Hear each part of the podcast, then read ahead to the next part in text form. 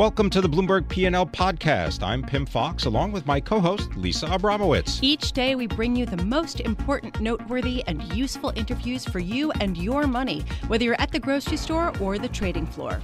Find the Bloomberg P&L podcast on Apple Podcasts, SoundCloud and bloomberg.com.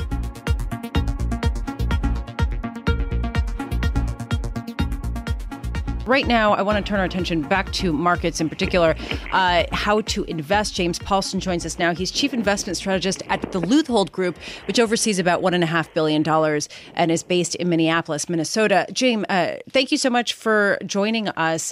I want to start with riskier credit because we've been speaking with some money managers who've been saying they have started reducing their allocations to uh, U.S. high yield bonds, as well as m- more so even in Europe. In Europe, uh, the list includes J.P. Morgan Asset Management, DoubleLine, uh, Allianz Global Investors, Deutsche Asset Management. Do you agree? Well, I I certainly uh, bonds in general, I'd, I'd still be underweight. Um, well, but so. bonds are, I mean, the, the bonds could be government bonds, which are a haven investment and would be, yeah. you know, it would hinge on inflation and growth. Uh, but if you have riskier credit, you're looking more at the credit worthiness of companies uh, and also the uh, pretty high valuations that we're seeing in the market right now. Yeah. I would I would stay overweighted uh, there, Lisa. I, I think that the the risk for that is when do you think the next recession is, and I I I don't think that's real near, and if it's not, I think in the balance of this recovery, I think the bond investor is going to need a yield buffer. Because I do think before the next recession comes, we're going to reset interest rates higher um, probably this recovery is going to end the way most post-war recoveries have ended. That is, in some sense of overheat at some point. I do think wages and inflation probably rise above three percent, and um, I think that's going to cause a major reset in the ten-year yield, probably above three percent as well. And unless you have some yield buffer, whether that be from credit or whether it be from structure, uh, I think it's going to be a, a very damaging position to be in, in just nothing but high quality uh, paper.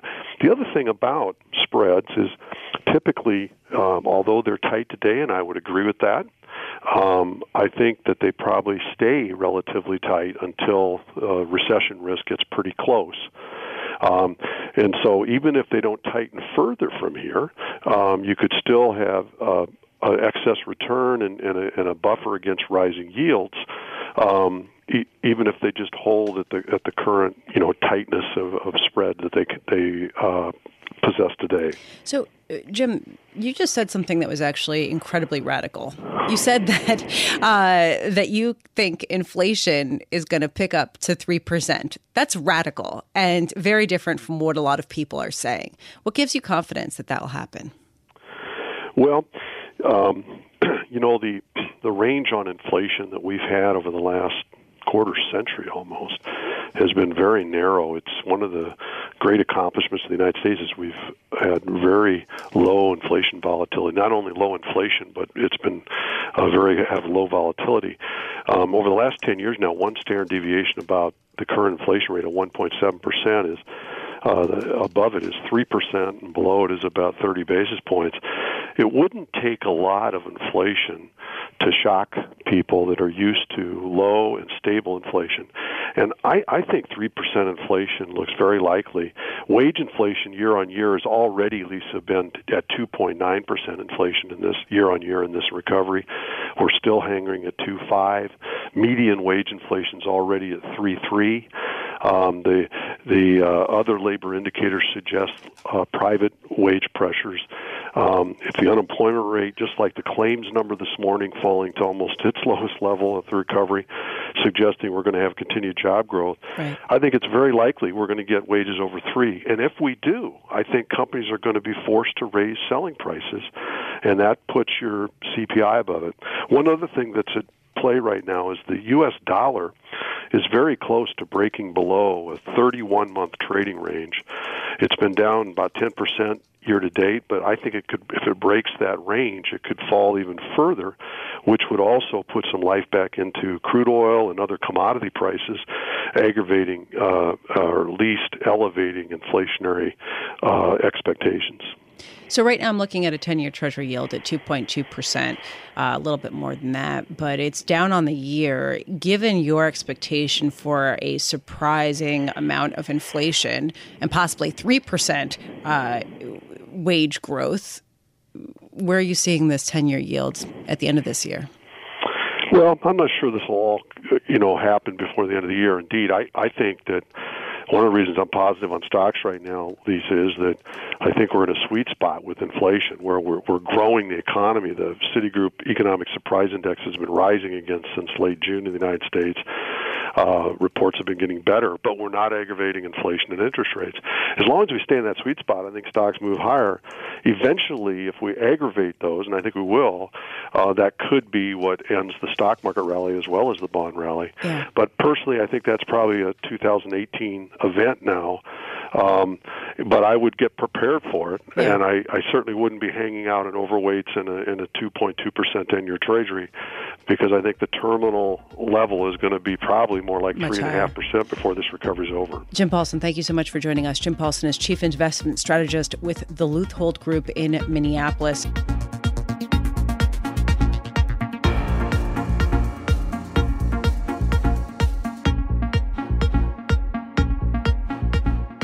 One other area that we are watching is in currencies, particularly the euro. Uh, it fell at one point the most since December, although it's uh, recovered some of the losses. After ECB, European Central Bank officials said that they're worried that the euro might strengthen more than justified by the ep- uh, economic upturn. And with us to discuss is Doug Borthwick. He's a managing director and head of FX at Chapdelaine and Company. Uh, Doug, I first want to just get your thoughts on the knee jerk reaction by the market of selling the euro based on this com- these comments by the ECB. Do you think the ECB would and could take actions to devalue the euro? No, I don't think they'll take actions to devalue the euro. I think this is a really jawboning, uh, a jawboning effect, and I think that the market maybe has taken it a little the wrong way, in that euro strength can be shown not just against the dollar but against many other currencies. Uh, the euro, you know, trading around this 117.34, it's still much lower than 160 it was back in 2009, or even 137 in September 2014. And uh, so when you look at you know, who does the Europe export to, well, only 20% is coming to the U.S. So if Europe's concerned about their exports and the strength of the euro, it may not be just against the U.S., but certainly against China.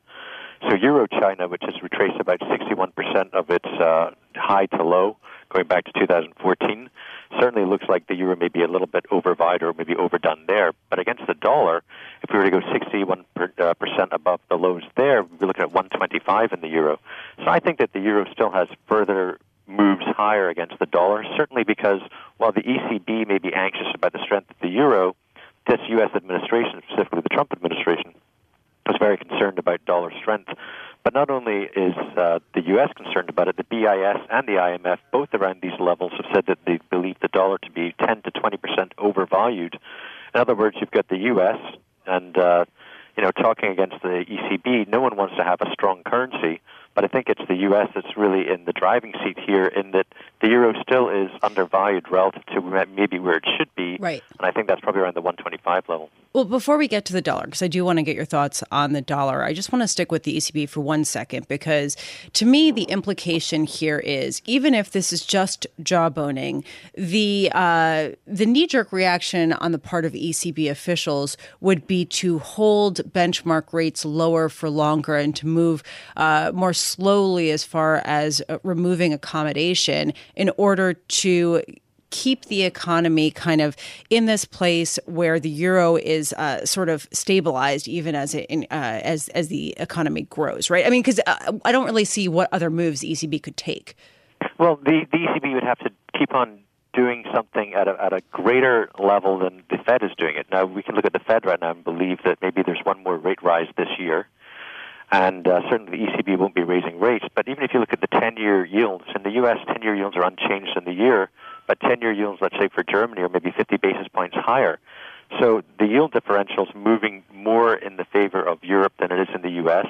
And remember, when you look at currencies, you look, have to look at well, what's the Fed doing versus what's the ECB doing. The ECB going forward into 2019 is maybe going to have Weidmann in charge. Weidmann's much more of a hawk and would like to see rates uh, get a little bit higher in the eurozone. Whereas you may have Cohn coming into the Fed in the U.S., who's seen as being a dove. And so, longer term, we're still looking at the U.S. maybe having lower yields for longer, and the ECB moving out of the lower yields. Plus, the ECB is now running out of products they can buy in the market. You know, there's only so much you can buy in terms of fixed income in Europe, and they begin to really fill their coffers already. With respect to the dollar, uh, the dollar did strengthen a, a touch today after uh, falling quite a bit yesterday. Uh, basically just due to some of the turmoil, particularly having to do with the Economic Council and, and the CEO stepping away, and this idea that possibly uh, there could be less progress made on tax reform and other policy issues. But I have to wonder what your view is. Do you think that the dollar has further to fall? It sounds like you do. I, I certainly do. I think that the dollar is going to be on this weakening stance really going off over the next couple of years. I think that a weak dollar policy, or certainly a step away from the strong dollar policy, is the new U.S. Uh, term and so, based on that, I think that what folks are worried about more globally is not how far the dollar is going to weaken, but just how, I mean, what, what's the pace of that? And I think that we'll get more of a, a sense at Jackson Hole. But certainly, there is a very strong belief and understanding in the U.S. that in order to keep equity markets as big as they are, you need to have the dollar continue to weaken. Because remember, for every 1% that the dollar weakens, that that moves into a half a percent rise in terms of the earnings per share for the S&P 500. So as the U.S., you know, if the U.S. dollar was to weaken by 20 percent, you'd see earnings per share go up by 10 percent. Yeah. And so that's yeah, that that's considerable. And still within the U.S., we still have this issue where you have underfunded pension plans. You've got you know, government pension plans that are sitting there, they're very underfunded right now. And the way to boost them is by having equities boosted. The way to do that certainly would be to have the dollar weaken considerably. Doug Borthwick, Borthwick thank you so much for your comments. Doug Borthwick is managing director and head of FX at Chapdelaine and Company.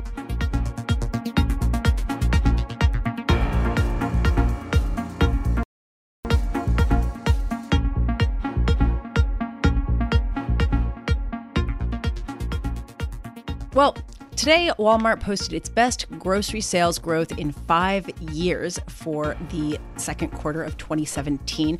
Uh, this is really important because the grocery business accounts for more than half of Walmart's overall revenue. It beat estimates, and yet its shares are down. To get a little bit more perspective about why and whether this decline will continue, I want to bring in my colleague, Sarah Halzack. She's a retail columnist at Bloomberg Gadfly. Uh, Bloomberg Gadfly is a fast commentary section with uh, smart an- analysis of breaking news. Sarah, what was your take when you saw their sort of tepid expectations going forward paired with this pretty impressive uh, performance? Yeah, look, I think Walmart is doing the right things it needs to do for the long term. Uh, what investors seem to be skittish about was the fact that this uh, third quarter guidance wasn't quite as high as they hoped it would be.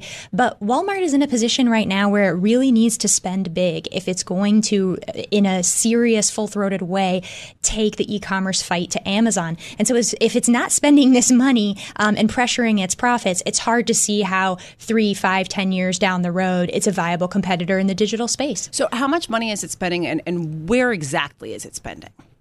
Yeah, it's spending several billion over the next few years, and a big part of that investment is in supply chain.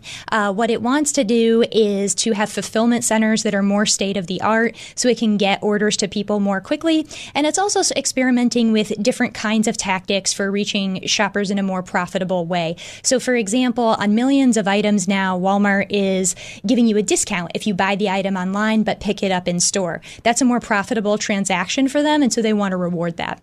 You know, I have to wonder Walmart's not alone in shelling out as much money as they can to try to boost their online operations and their uh, digital distribution. I'm wondering if a things are getting a lot more expensive because of the demand from Walmart and Target and everybody else, uh, and and b whether they're behind the the times already. I mean, we were talking yesterday about how uh, if they didn't impress today, it was going to be a really rough next two quarters. Do you agree?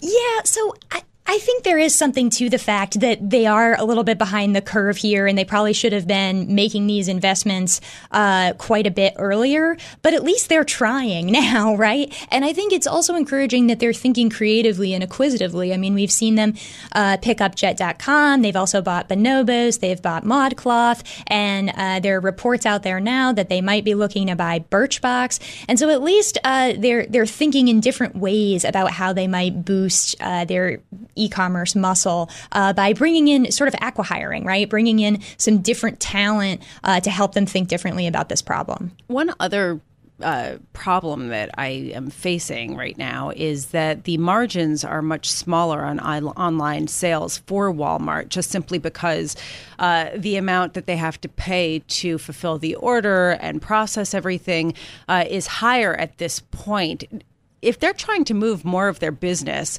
online and they make less money from it and they're spending more, uh, this equation doesn't seem that rosy. That means they have to make it up on volume. Do mm-hmm. they address that? Not that specifically, but I think the hope is that as over time uh, things get better on the profitability front, because theoretically, once you have a network built out, right, once you have these supply chains that have all the right er, uh, fulfillment centers, excuse me, that have all the right technology in place, once you're not building those from scratch, that you can start to have some, you know, more scale benefits there. And that's sort of the similar argument that Amazon makes, and that investors seem more convinced when Amazon makes it, right? We're plowing all this money into building out our supply chain, and that will benefit us on the back end. And I think Walmart is hopeful that the same thing will happen for them. And Walmart still is very much a brick and mortar operation. And there were, were a lot of complaints in the past few years about shelves being unstocked, about staff being inattentive. Uh, did they talk at all about better kind of operations within stores as well as uh, what the increase in wages that they did deliver has done to their bottom line and, and what they expect going forward?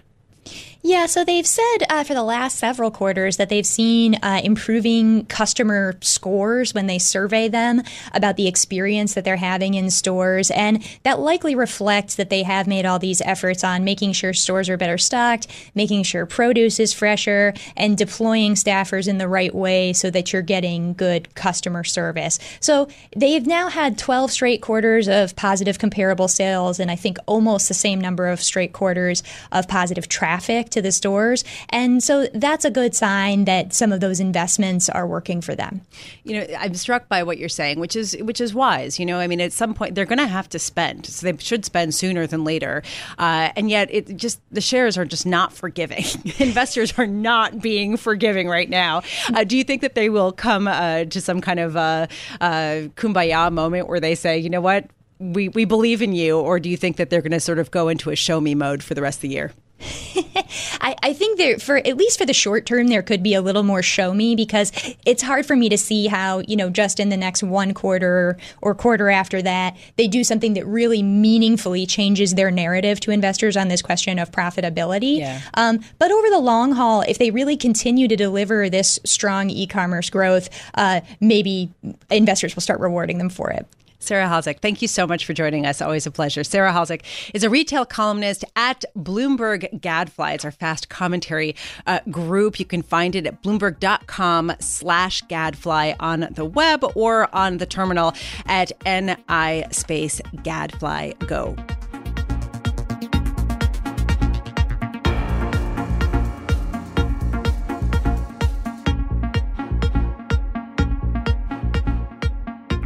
Yesterday was a pretty big day uh, in turmoil land for politics. We have President Trump uh, generating controversy after his press conference uh, and some comments from Republicans. And then you had the disbandment of the Council of CEOs. This matters to markets, arguably, because it raises some questions about how quickly President Trump can move on his policy agenda. And here to talk about that is Mike McDonough. He's Global Director of Economics Research and Chief Economist at Bloomberg Intelligence, and he joins us in our 1130 studios. So, Mike, uh, how much does all of this actually make an impact on these policies? I mean, are you getting sense? Well, I mean, Yeah, so I think you know the, the, the actual resignation of the CEOs and disbanding of the councils uh, that's somewhat more symbolic uh, than meaningful in a way. Because I mean, I, I actually said this. I think that no one, no, not many Americans, if any Americans, could name any successes the council has had. But it, you know, as of 24 hours ago, but it was always symbolic. It was never anything but symbolic. So to the extent that it was a symbolic vote of support that gave people confidence, it's now the opposite. Well, you, you know, like I said, every everyone could now name at least one CEO who's quit from this panel. Where it makes more of a difference is infrastructure is one area where both the Republicans and Democrats need it, agree it needs to get done. They have some differences on how, uh, but when you're going, when you're coming out and saying, okay, this is the infrastructure press conference, I'm going to do something, you should leave with everyone applauding everyone joining hands and saying, finally, something is getting done. Uh, for the press conference to, derail as it derailed, and you've basically, uh, you know, shifted from infrastructure to these the, the divisive comments where you have Republicans coming out and, and coming coming out against you now, you basically have gone from something that should have had a really good outcome to where it's increasingly difficult to see how he's going to be able to get any of his agenda done. And it's incredibly important that he does get some of this stuff done. Infrastructure is needed. Tax reform is needed. I don't see how it gets done. And this is maybe the nail in the coffin for a lot of that. So, but how much was it his agenda to start with? Because as you just said, it was Republicans and Democrats who wanted to come together and come up with some infrastructure plan. I mean, can't they do that anyway, or does he have to be leading it? Well, I think you know the, the, the, president has to lead that sort of. Uh, I mean, it's, the job it's, it's, title. it's. I mean, maybe it's possible some of he, he gets out of the way and let some of his cabinet handle it, but I mean, it's going to be hard for him to get muster any the, the type of support needed because you know while I said both sides agree this needs to get done, they differ on how it should be done. You know, be it from public-private partnerships versus how much the government should fund on the infrastructure side, and then on the tax reform, who who should it benefit? Right? Should it well, so uh, on on the Bloomberg, um, I think in the past the past week or so, there was a story about two thirds of economists surveyed think that the current administration will get some kind of tax plan passed by the end of the year, but that the effects won't take place until uh, after after the year, after possibly next year as well. I, I, that that that ratio surprises me. I think that the idea of there, there, there's two things we need to look at. One is the probability of tax reform, comprehensive tax reform. That seems like it's zero percent. It seems like it's been zero percent for a while. Uh, then there's the probability for tax cuts. That's probably what the economists in this survey were referring to.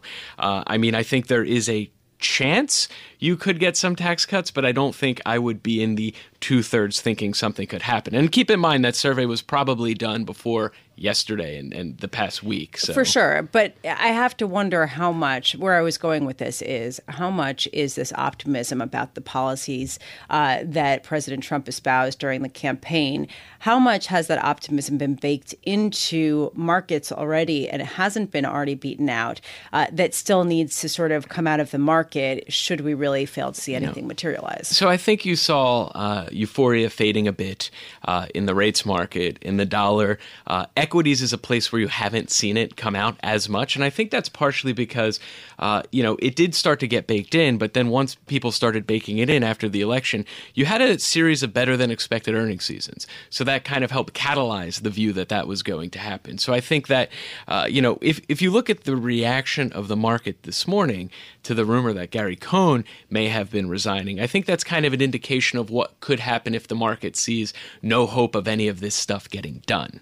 I have to wonder, though. I mean, what is? The, I, I, do you really believe that? Do you buy that? That that if Gary Cohn were to resign, that the market would tank. Well, you have to think about it. It's it's it's not just meaningful because he's he's the National Economics Council director. He's also the front runner to take over the Fed.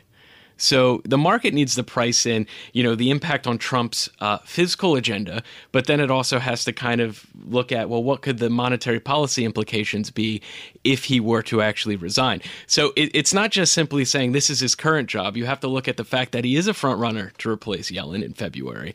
Uh, so what impact might that have? Right? He's a he's probably like Yellen, a kind of low interest rate guy. The market likes that. Uh, who could the possible um, you know replacement be if he were to step step down to be the front runner? You know, would it increase the likelihood that Yellen uh, stays in the job? You know, these are all questions that the market had to momentarily begin answering this morning. And what an ego boost, you know? It's like if someone's someone leaves, the whole market tanks. You know, I bet, bet he might be feeling pretty good about himself. Mike McDonough, thank you so much for joining me. As always, Mike McDonough is global director of economic research and chief econ- uh, economist at Bloomberg Intelligence uh, in New York.